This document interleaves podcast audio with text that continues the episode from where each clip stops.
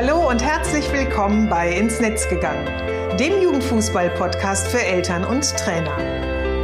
In meinem Podcast zeige ich, wie eine gute Kommunikation zwischen Eltern und Trainern möglich ist.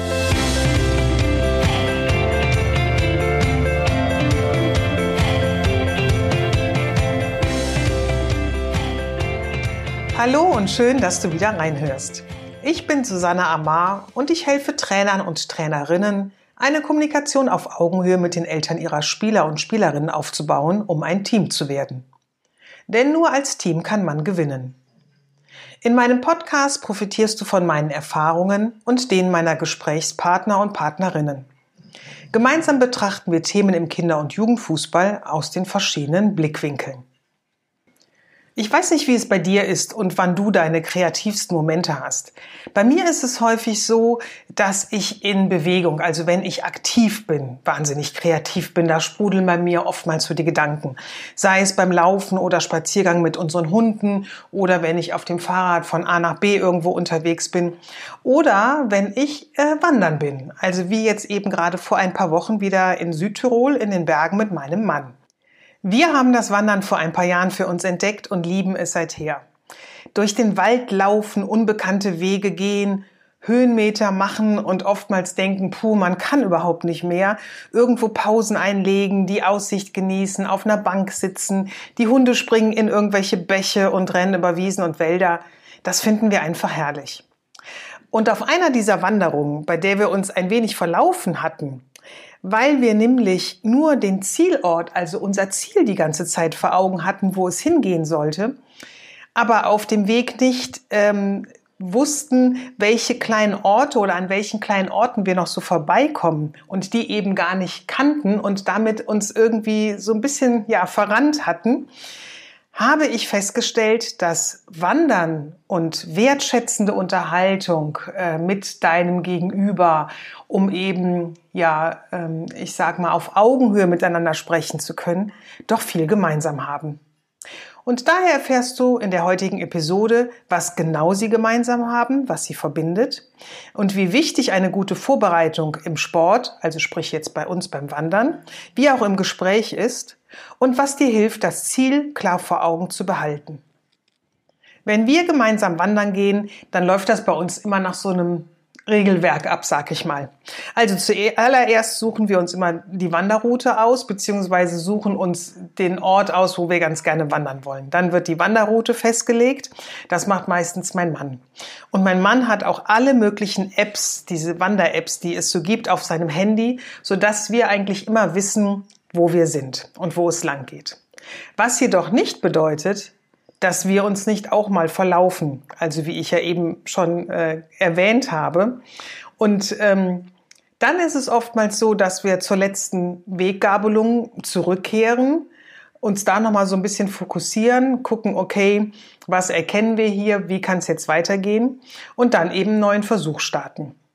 Und etwas, was uns immer hilft, vor allem in Gegenden, wo wir uns noch gar nicht gut auskennen oder wo wir vielleicht auch vorher noch gar nicht waren, sich Zwischenziele zu markieren. Denn nämlich ähm, so markante Orte oder eine Hütte oder sowas ähnliches, das, was ich eben äh, schon beschrieben habe, was wir auf unserer oder einer unserer Wanderungen eben nicht gemacht haben und dadurch uns auch so ein bisschen verlaufen haben, das hilft eben eine Struktur für den Weg oder für die Wanderung zu erhalten und gibt auf der anderen Seite auch Sicherheit, dass man eben richtig ist, wenn man eben an der und der Stelle dann vorbeigegangen ist. Und ähm, was ich noch erwähnen möchte, ist eine Hütte, die zu markieren, äh, in der man einkehren kann, finde ich immer total wichtig, denn ich kehre total gerne ein. Also da ein Getränk zu nehmen und vielleicht noch, wenn es irgendwie so äh, früher Nachmittag ist, zur Kaffeezeit, irgendwie ein leckeres, selbstgebackenes Stück Kuchen, was man ja quasi auf jeder Hütte bekommt. Das äh, mag ich alles schon sehr, sehr gerne. Ja, auf jeden Fall. Also wenn wir diese ganzen Vorbereitungen getätigt haben, dann geht's auch endlich mal los. Und ich finde es immer toll, wenn auf beispielsweise den steilen Anstieg, den man macht und man ächzt und schwitzt, einfach eine tolle Aussicht ins Tal folgt oder es auf dem Rückweg, ja, wie ich schon gesagt habe, eine schöne Hütte gibt, in der man einkehren kann, so quasi als Belohnung, dass wir es bis hierher schon geschafft haben.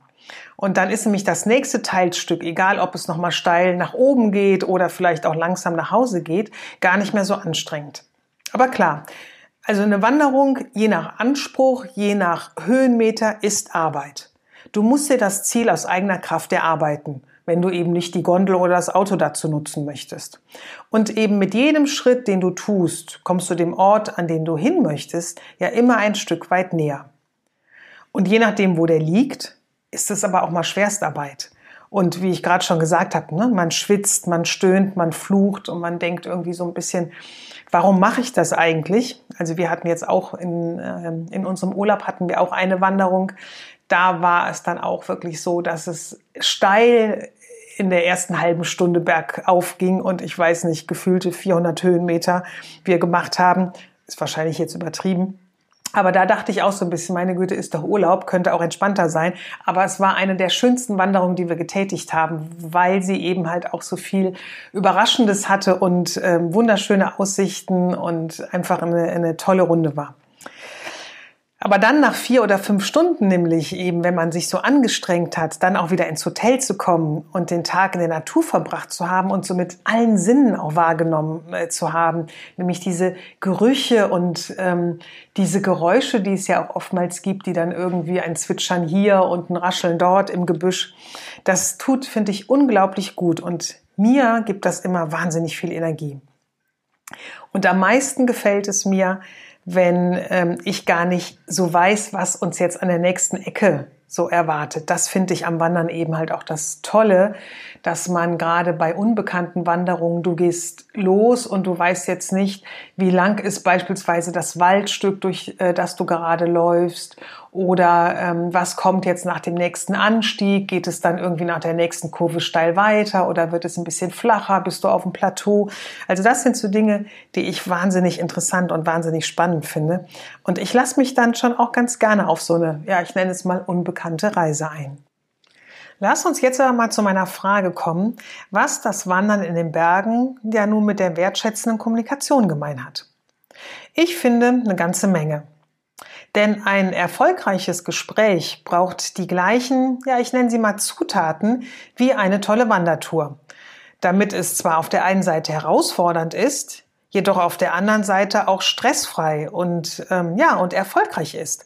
Und mit Erfolg meine ich hier, dass mir die Wanderung Spaß macht, dass die geplante Wanderung nun auch bis zum Schluss ähm, durchgeführt wird oder ich ebenso, wenn es eine Rundtour ist oder eine Rundwanderung ist, dass wir auch wieder da ankommen, wo wir eben rauskommen wollen und dass ich mich damit einfach wohlfühle.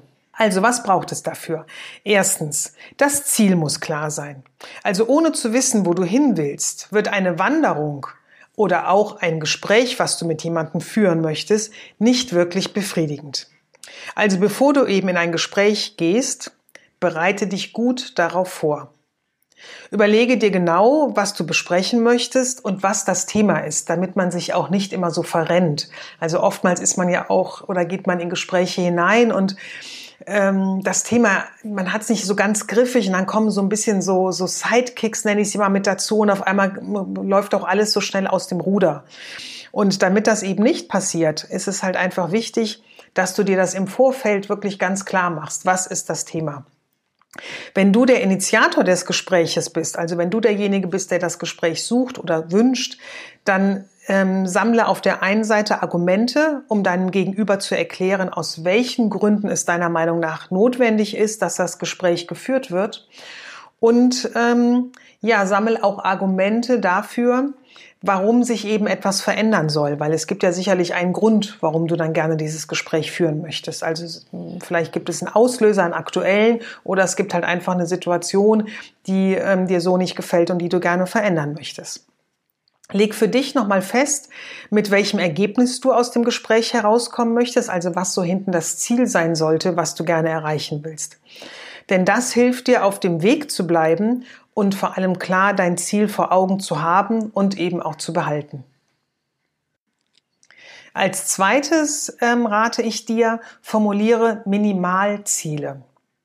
Also wenn du dich für ein Ziel ähm, entschieden hast oder wenn du das Ziel für dich formuliert hast, dann überlege, wie du es erreichen kannst. Und ähm, wenn eben andere Personen auch noch involviert sind, wie es euch gemeinsam gelingen kann, eben an dieses Ziel heranzukommen. Meist ist ja die Umsetzung von jetzt auf gleich schwierig, vielleicht auch unmöglich, weil noch andere Faktoren mit hineinspielen. Dann helfen Zwischenschritte, sogenannte Minimalziele, die realistisch und umsetzbar sind oder sein sollten. Denn mehrere kleine Schritte führen eher dazu, das Endziel zu erreichen, als wenn du direkt mit sieben Meilenstiefeln losmarschieren würdest, um eben den Gipfel zu erreichen oder quasi zu erstürmen. Und ähm, ist dieser Zwischenstep oder die Zwischensteps, die du einbauen äh, möchtest, sind die so formuliert, oder der erste ist ja so formuliert, dass du ihn erreichen kannst und dass er erreicht werden kann, gehst du an den nächsten Schritt viel motivierter und mit viel mehr Selbstvertrauen heran.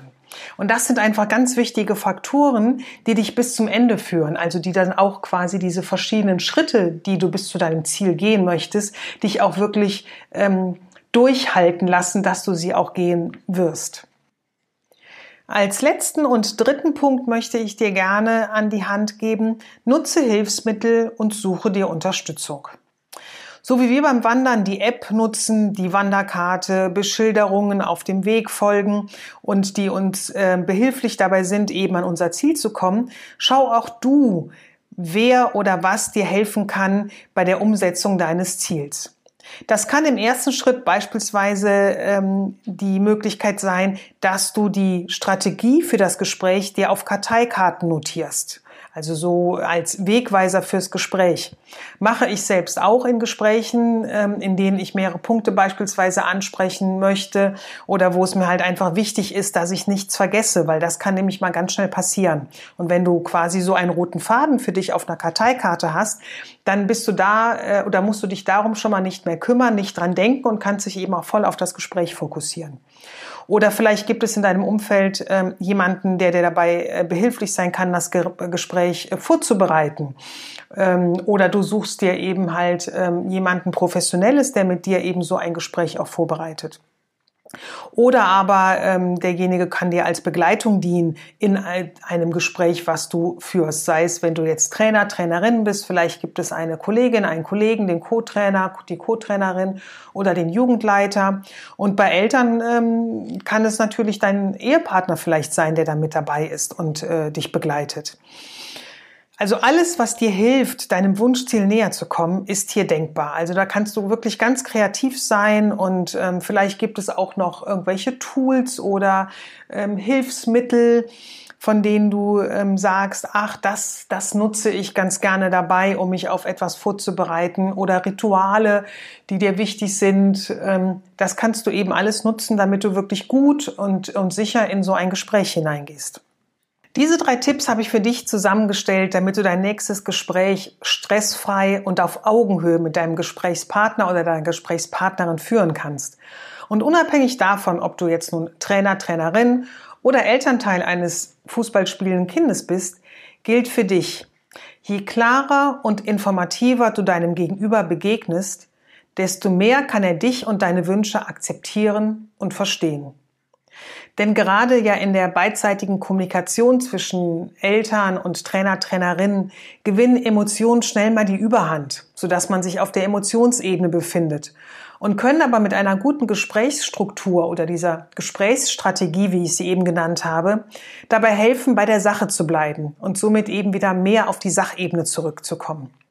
Und das ist dann der Grundstein, den Kinder- und Jugendfußball in seiner jeweiligen Funktion mit Spaß zu erleben und gemeinsam ein Team zu werden. Denn nur als Team kann man gewinnen. Vielleicht hast du ja Lust, das ein oder andere oder den ein oder anderen Tipp in deinem nächsten Gespräch mal auszuprobieren. Und auch wenn es nicht sofort rund läuft und ähm, nicht sofort alles so 100% klappt, wie du dir das auch vorstellst, lass dich davon bitte nicht entmutigen. Mach einfach weiter und es wird, du wirst merken, jedes Mal besser laufen. Ähnlich wie es ja auch im Fußball mit einer neuen Technik ist oder einer neuen Sprache. Es braucht Übung. Um diese Übung einfach zu bekommen, muss man erstmal loslegen. Deswegen möchte ich dich dazu ja ermutigen, dass du es einfach mal probierst und einfach losgehst. Ich wünsche dir auf jeden Fall dabei viel Spaß.